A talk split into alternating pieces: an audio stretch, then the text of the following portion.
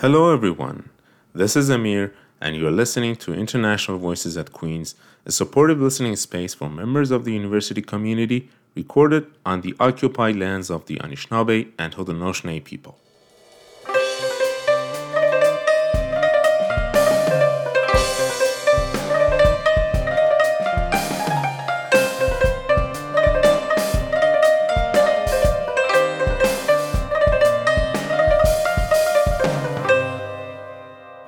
Today we're talking about academic culture shock, and our special guest is Shaza Qaoud from Egypt. I tried to do it as a native. Hello, Shaza. Welcome to the podcast, and would you please introduce yourself? Hi, Amir. Uh, I'm Shaza. As uh, you said, I'm from Egypt. I'm doing my PhD at Queen's. Mm-hmm. I'm currently in my first year in my PhD. Uh, however, I joined Queen's three years ago to start with my master's. So I did a master's in geological and geological science and geological engineering in Queens. And I am currently doing my PhD in electrical and computer engineering, which was my original like specialization from Egypt. I did my bachelor degree in Egypt in uh, electrical and computer systems. Thank you for introducing yourself. Well, the today's topic is about the same feeling that you get when you enter another country, but it is in an academic setting. So we'll talk about it in detail later on. But Shaza, can you tell us about a time or two when you were surprised or shocked by an academic experience in Canada? I wouldn't call like academic shock, but it's a different experience as as you said, it's it's there are different aspects to the academic experience in, in different countries. But I would say the the the friendliness of professors at Queens it's it's a bit different from where how things go in Egypt. You have to respect and deal with the, the professors in like with titles and labels and keep your uh, like keep them in like uh, sir or or madam kind of pronunciation and then like meeting your professors here at Queens they are like okay, call me so and so with their first name. Yeah, exactly. I think I, uh, as I as I, I as I was talking to you before about my name, I I don't care how you like say it, so mm-hmm. I don't assume that people have a an issue about how I say their names as long as I'm trying to say it right. Yeah. As like we we all have different like native languages and different backgrounds and they they carry on it's not really an academic experience, but one of the staff members at Queens, I live in Queens housing. So he was like talking to me one day and like trying to guess where I'm from. And like he kept saying that I have an like an international accent somehow. And deep through the con- conversation, he ended up saying, You're pronouncing something in German. Mm. and I was like, Okay, I lived in Germany two years as a kid, but I don't speak any German anymore. So Well, all right, uh, that was a good experience. Also, it happened to me a lot. It's a common experience among international students pronouncing the wrong names or titles. But for me, the first thing I realized about this topic at Queen's was that compared to my previous university, academic integrity here has much higher importance. And students should comply with certain amounts of regulations here that were not a big deal at my home country. Uh, for instance, students here are not supposed to share the course's notes or recordings with other students if the instructor has not authorized it.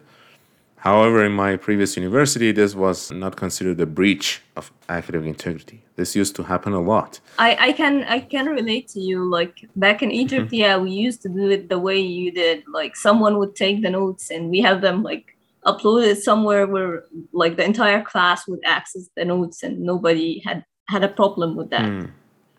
Exactly. Or I also knew nothing about self plagiarism, which is the act of submitting the same piece of work in more than one course without the instructor's permission. So, how did these experiences affect your academic experience at Queen's? Uh, I, like given the friendliness and like how everything is going, I think it affected everything in a positive way. Like I, I learned gradually that it's okay to to be more friendly with people as long as you're doing your job or doing your part in the situation. You're you're being a, a respectful student. You don't have to say it by by titles or, or, or like sirs or whatever. You have to to do it by your own like work and your own like like you said maintaining your integrity and like your level of commitment to the program or to your work is more mm. important than like how you say it or the way you deal with it you can be as friendly as you're expected to and like as committed as you're expected to as well very well said uh, so there might be some situations that these problems get in the way of your commitment as a student here. So, what strategies can you suggest to our listeners so that they can adopt to understand and deal with these surprises and shocks? I, I think it's important to talk to people, like like meeting people at QUIC, go joining like conversation circles, talking to other people about your expectation, like or or about like the expectations of your program, your academic advisor or your program advisor or grad programs, your grad assistant. What am I expected to do here? Mm-hmm. Uh, your supervisor in grad studies. What's expected out of me? What What's my academic responsibility in this situation? Hmm. Well, that's a good suggestion. Uh, have you ever done it yourself? Yes, definitely. At some points, I had to like uh, maybe not in my grad work per se, but like especially in my experience as a TA, mm-hmm. When I joined like geological engineering, I had to TA from my first term, so that was a different experience. And I used to talk a lot to Dr. Anne Sherman. She she was really helpful. She was the lab coordinator of the department, and I used to talk to her I, like about what I'm supposed to do in the lab. What I, what's my the expectation out of me? How how do we you do things in in a lab environment how it is supposed to be run in queens versus how you seen it before because like it's different. It's different even from from the syllabus wise from how how the lab is organized how the students are expecting you to to be presentable. So it's good to talk to other people and ask them okay i don't know how this should be done. Is it this way or that way? Well exactly. I can remember in the first course that i got here at queens uh, we were supposed to write a critical summary of a paper and after i submitted in my instructor returned that back to me and said that was too harsh for a critical summary. And when i reread it i thought that it was absolutely fine and i didn't realize which part he meant. So i booked an appointment uh, in SAS to consult the situation with one of the professional i mean writing tutors and after a while of understanding the situation, she told me, you shouldn't write this, you shouldn't write that. You have to come up with a you know structure to criticize a paper, and this is how you're supposed to do. So, have you ever been in a situation like that before? Actually, I studied English since I was seven years old, so I, I don't I believe I don't have much issue of that. But if you are like not very acquainted with the language, you have a problem of searching for words and using the simple simplest sentence you can find. Hmm. And that makes you more direct and like looking rude than average normal people. Like when you have a limited resource of vocabulary about in a language, whatever language is that, you end up being more harsh without meaning to. Well, exactly. I think that's a good explanation of what happened back then.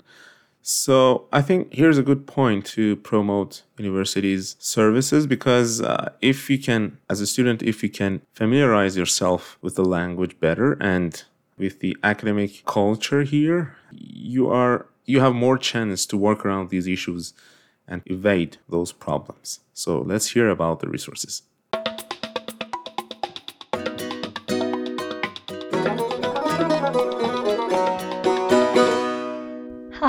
I'm Andrea Santaya Escobar, and I work at Student Academic Success Services.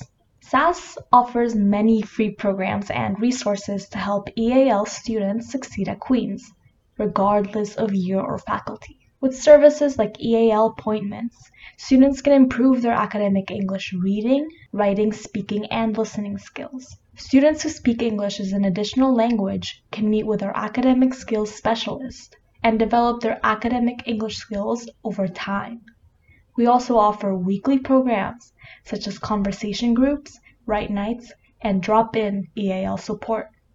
For students who prefer online resources or find it challenging to book a synchronous EAL appointment, we offer an asynchronous writing support program as well as other writing and learning resources on our website.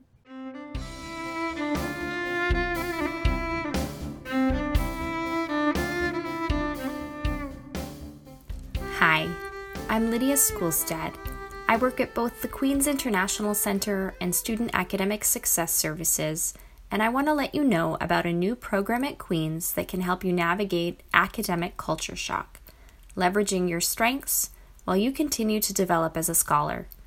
The Academic Connections Certificate is a program that you can complete in approximately 10 to 12 hours and through it, you can uncover some of the underlying academic assumptions and expectations at Queen's, while also getting connected to services and resources to support you along the way.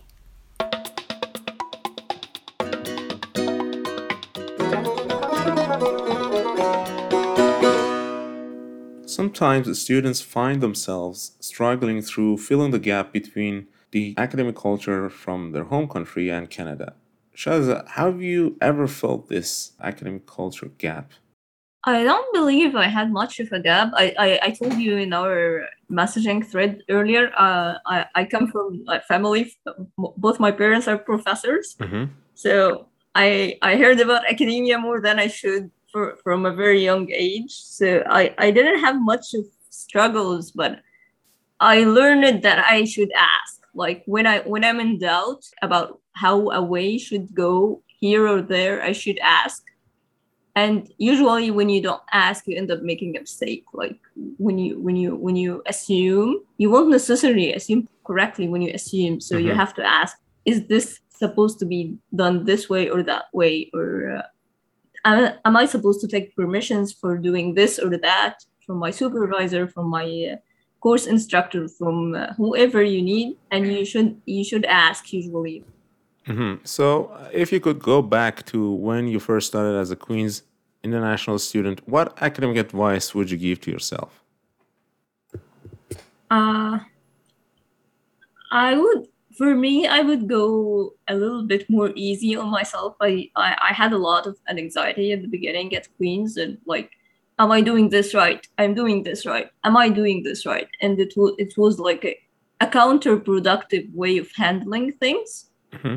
While like it's good to ask, but to to a limit. It's good to know as long as you're being as careful as you can. And as you said, like even when you did that mistake of self-citing yourself, if you told the professor, they would probably understand that you did it in a way that without meaning to or like you didn't know that you have to ask but probably if you ask you will have you will get the permission anyway so like you have to be more Uh, realistic in your expectations. Yes it's good to ask it's good to know it's good to try to learn all that you can but like we are humans we make mistakes anyway but like as long as you're trying to do your best it's it's probably going to go okay. Like you don't have to be extra crazy worried about it. You have to be like just as cautious as it need to be. Open to learn open to to meet your new experiences to ask about the new experiences to to talk to people but not in a way that makes you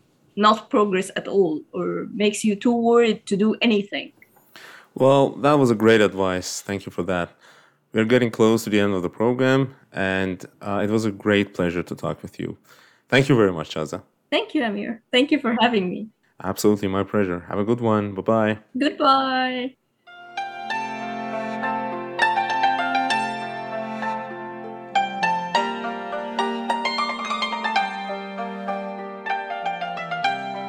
You have listened to the International Voices at Queen's, a podcast produced by the Queen's University International Center and Student Academic Success Services.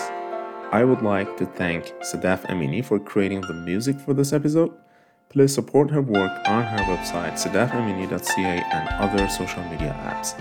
I would also like to thank CFRC and Sylvia for the support.